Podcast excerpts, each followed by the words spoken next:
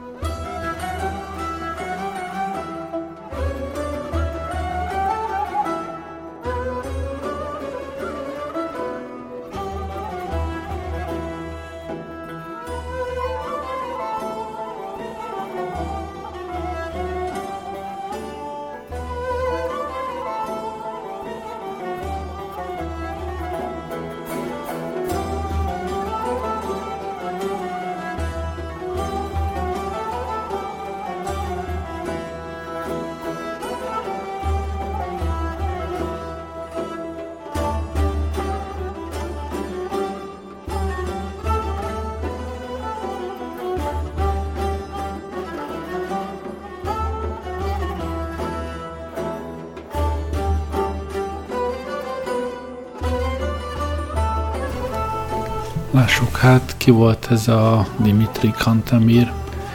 Moldva fejedelme, román író, filozófus, földrajztudós, történész, nyelvész, politikus, és hát mindemellett eh, zenész, zenetudós is. Konstantin Kantemir fejedelem fiaként született Szilisténiben. Hát ez a fejedelem ez nem volt azért egy, egy nagy lumen, nem volt például írástudó, mármint a, a papa, de annyi ez azért volt, hogy a, a fiait uh, tanítassa, uh, úgyhogy uh, kora gyerekkorában már uh, görögül és latinul tanult, hogy a, a klasszikusokat olvashassa. És hát mivel uh, Moldova akkoriban, vagy Moldva akkoriban uh, török fennhatóság alatt állt, ezért, hogy a fejedelem hűségét biztosítsa, a fiát kvázi tuszként tartották Isztambulban. Úgyhogy fiatalkora nagy részét Mitri Kantemir Isztambulban töltötte.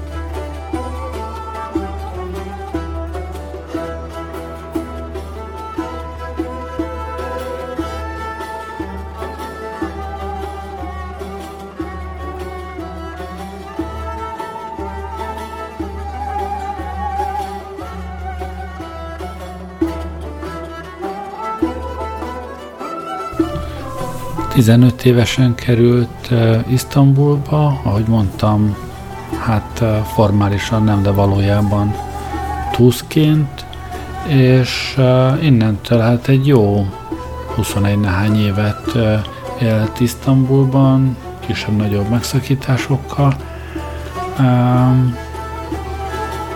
Megtanult Isztambulban törökül, arabul, perzsául, németül, franciául és olaszul a görög és a latin mellé, amit ugye már gyerekkorában elsajátított, és persze anyanyelve a, a román mellett.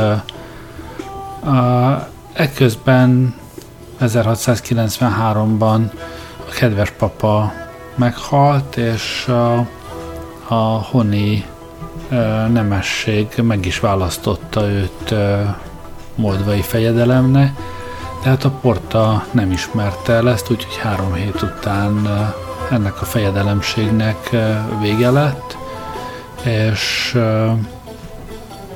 két évvel később lett moldvai fejedelem, de nem ő, hanem a, a bátyja, Antiok, aki aztán őt bízta meg hogy Konstantinápolyban képviselje.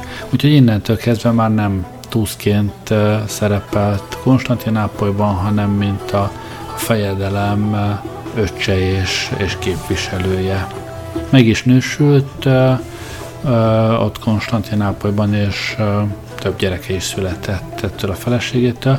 Köztük a, az egyik Antioch Dimitrievics Kantyemir néven a orosz költészet egyik, egyik apja lett, tehát valójában maga uh, Dimitri Kantemir is uh, az egyik uh, korai orosz költőnek számított uh, később.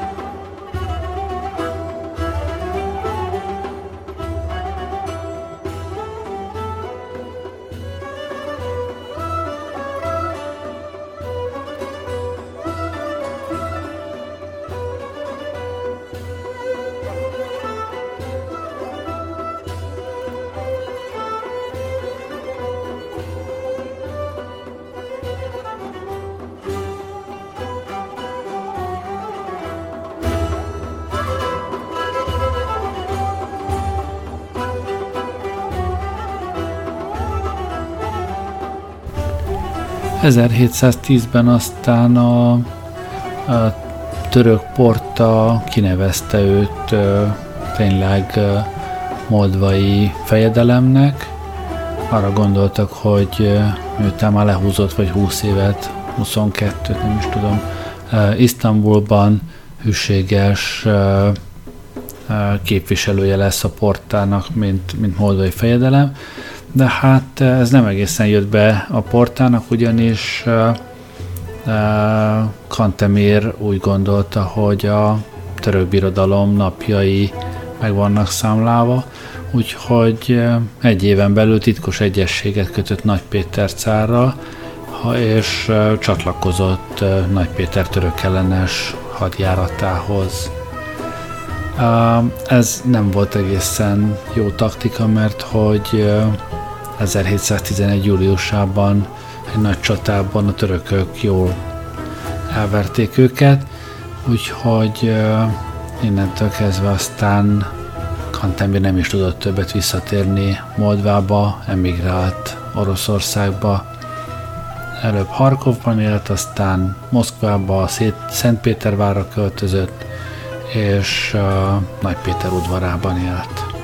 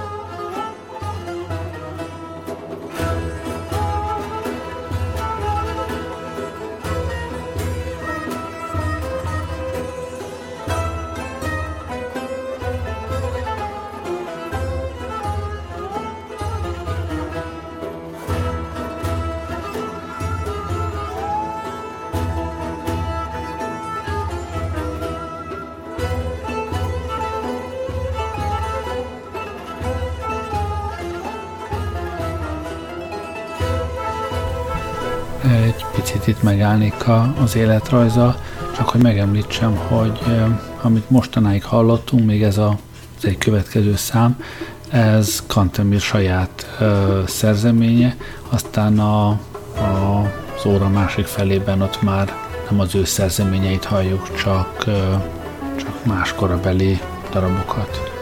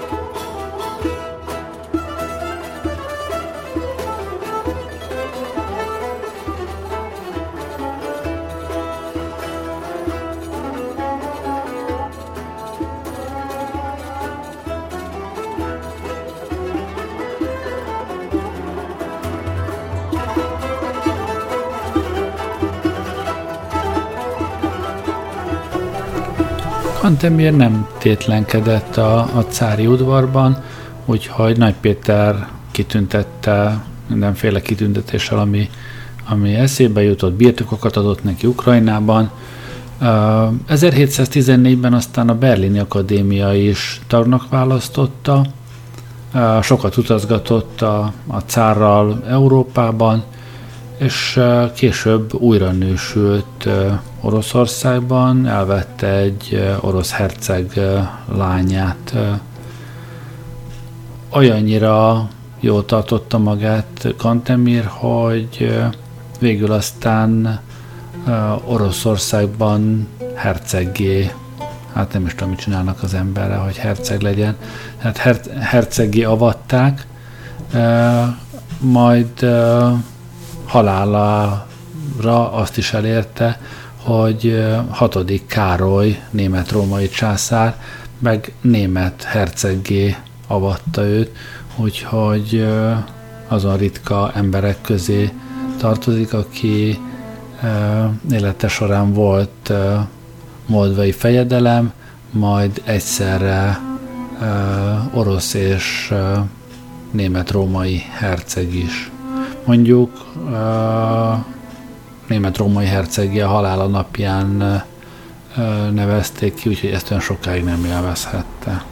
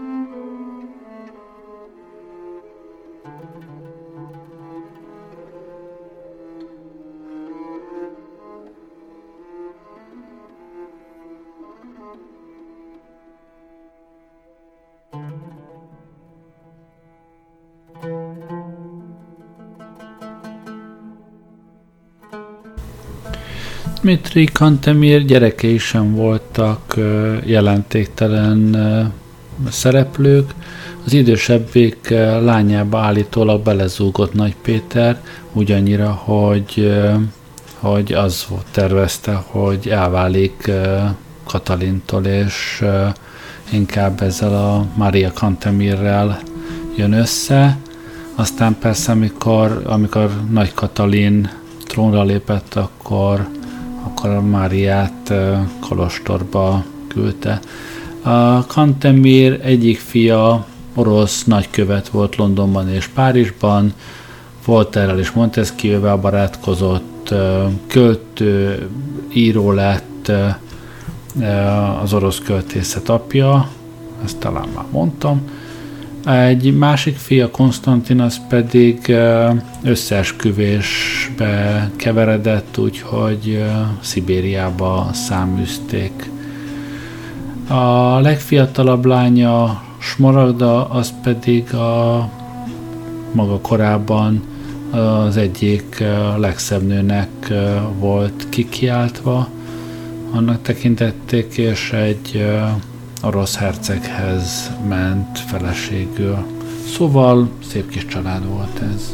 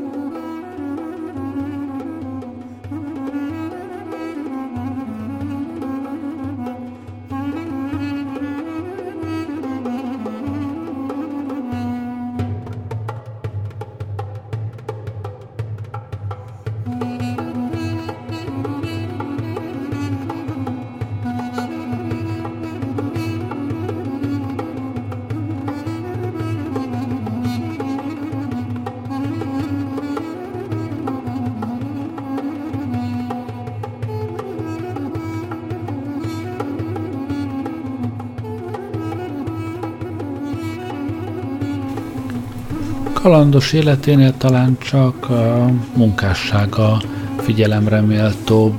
Kantemir rendkívül széles látókörű ember volt, mindenhez értett, amihez abban a korban érteni lehetett. Az egyik legfontosabb nyelvtudósnak tekintették, 11 nyelven írt és beszélt. A keleti iskolázottsága, tehát az, hogy a török udvarban képződött ki, rendkívül speciális helyzetet adott neki, mert hogy ugyanakkor az európai kultúrával is tisztában volt, tehát a személyében a, a nyugati és a keleti tudás összesítődött aztán, mikor a fejedelemséggel felhagyott és az orosz udvarban élt, akkor írta a legfontosabb műveit, nagyjából 8-10 év alatt ért egy pár meghatározó könyvet.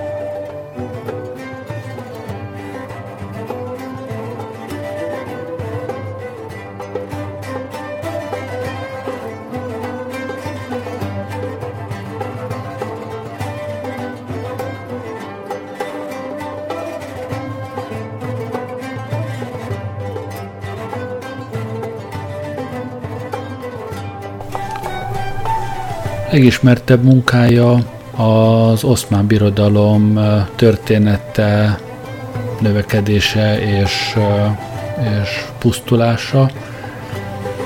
Ahogy mondtam, ő erősen hitt abban, hogy az oszmán birodalom már, már pusztulásra van ítélve, és ezt az elméletét aztán ebben a könyvben összegezte.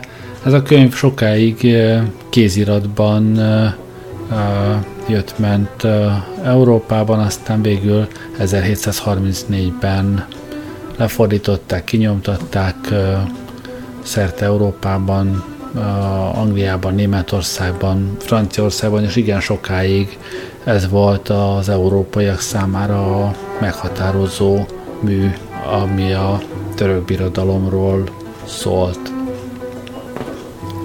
Hasonlóképpen fontos volt a, az első történelmi munka, ami, ami Romániáról szólt, ezt ő írta, a, ebben ő alapozta meg a, a dáko-román elméletet, ő ö, gondolta úgy, és, és alapozta meg azt a tézist, hogy a, a római birodalomból származik a, a román királyság, a moldvai fejedelemség, és hogy a román nyelv a latin nyelvek közé tartozik, ami tény és való, ezt is ő, ő jelentette ki először.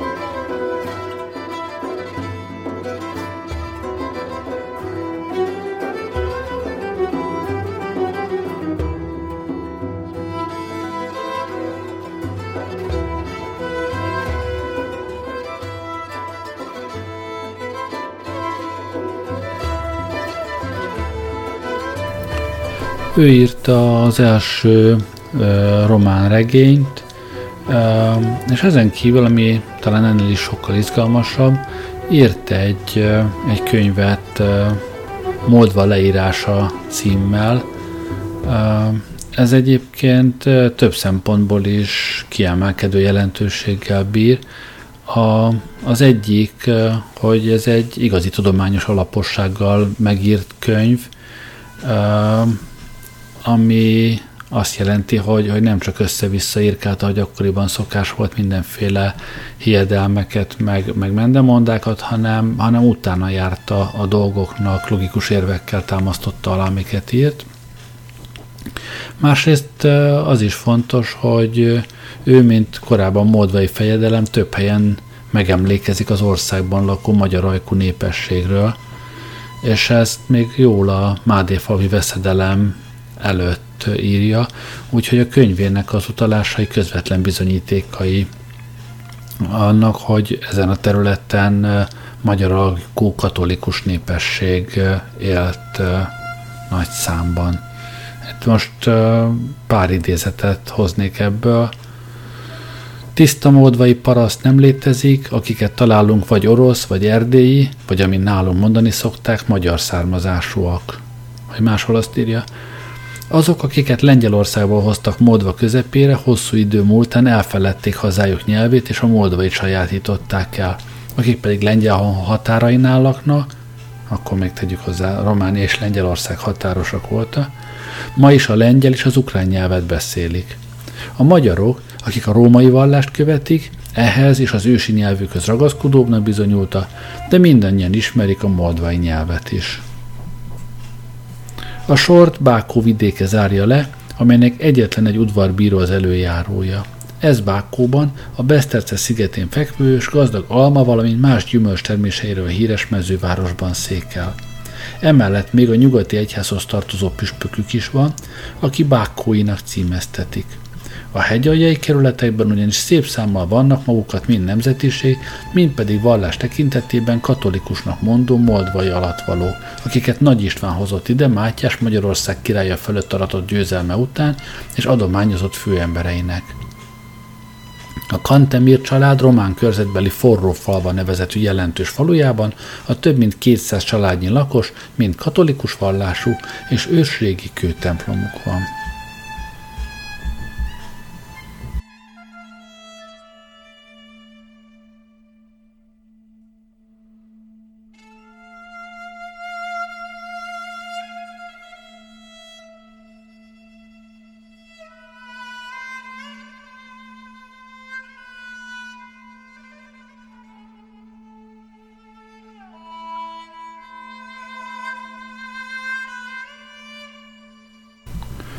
Hogy a Moldva leírása könyvet kiteljesítse, vagy teljesítegye, végül három évvel később tőle származik Moldva első valódi térkép, egy kézzel rajzolt térkép, meglehetős részletességgel, mind földrajzilag, mind, mind administratív adatokkal. Ezt aztán jóval később Hollandiában nyomtatták ki, és az országról igen sokáig ez volt az alapja minden, minden európai térképnek.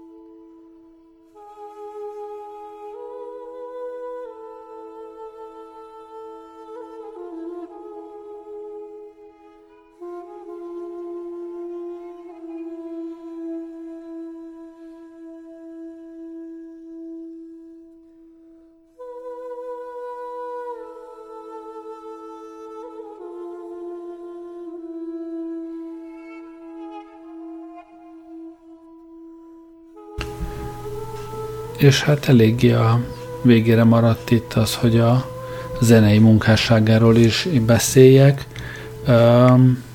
Még Isztambulban, mikor ott élt, kiválóan megtanult játszani a hosszú nyakú lanton, amit a mai lantkezeléstől eltérően akkoriban vonóval is használta. Nagyjából olyasmi hangja volt, mint egy, egy violada gambának, szóval az egy, az egy nagyon szépen szóló összetett hangszer volt, és azt mondták, hogy korának egyik legjobb játékosa volt ezen a hangszeren, és emellett zenetudósként is szerepelt, ugyanis kiadott egy, egy könyvet még Isztambulban a zene, ó, mondja, utána nézek, hogy mi volt a, a pontos címe.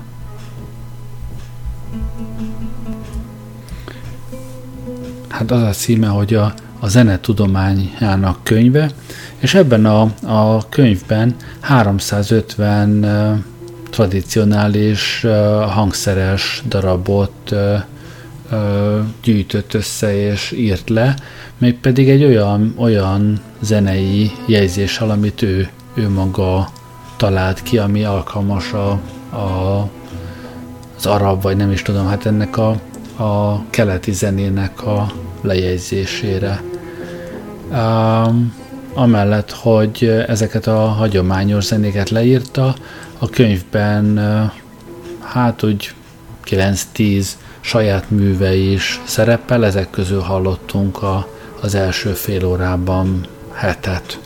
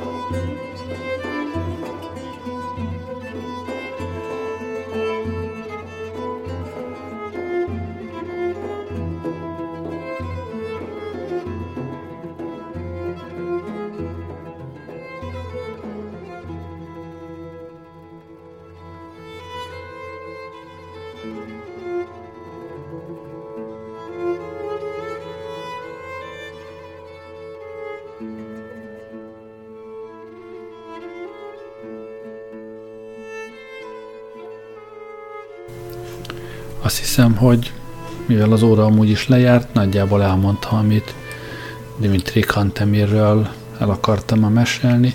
Köszönöm, hogy velem voltatok ma este. Jó éjszakát kívánok, Gerlei Rádiózott.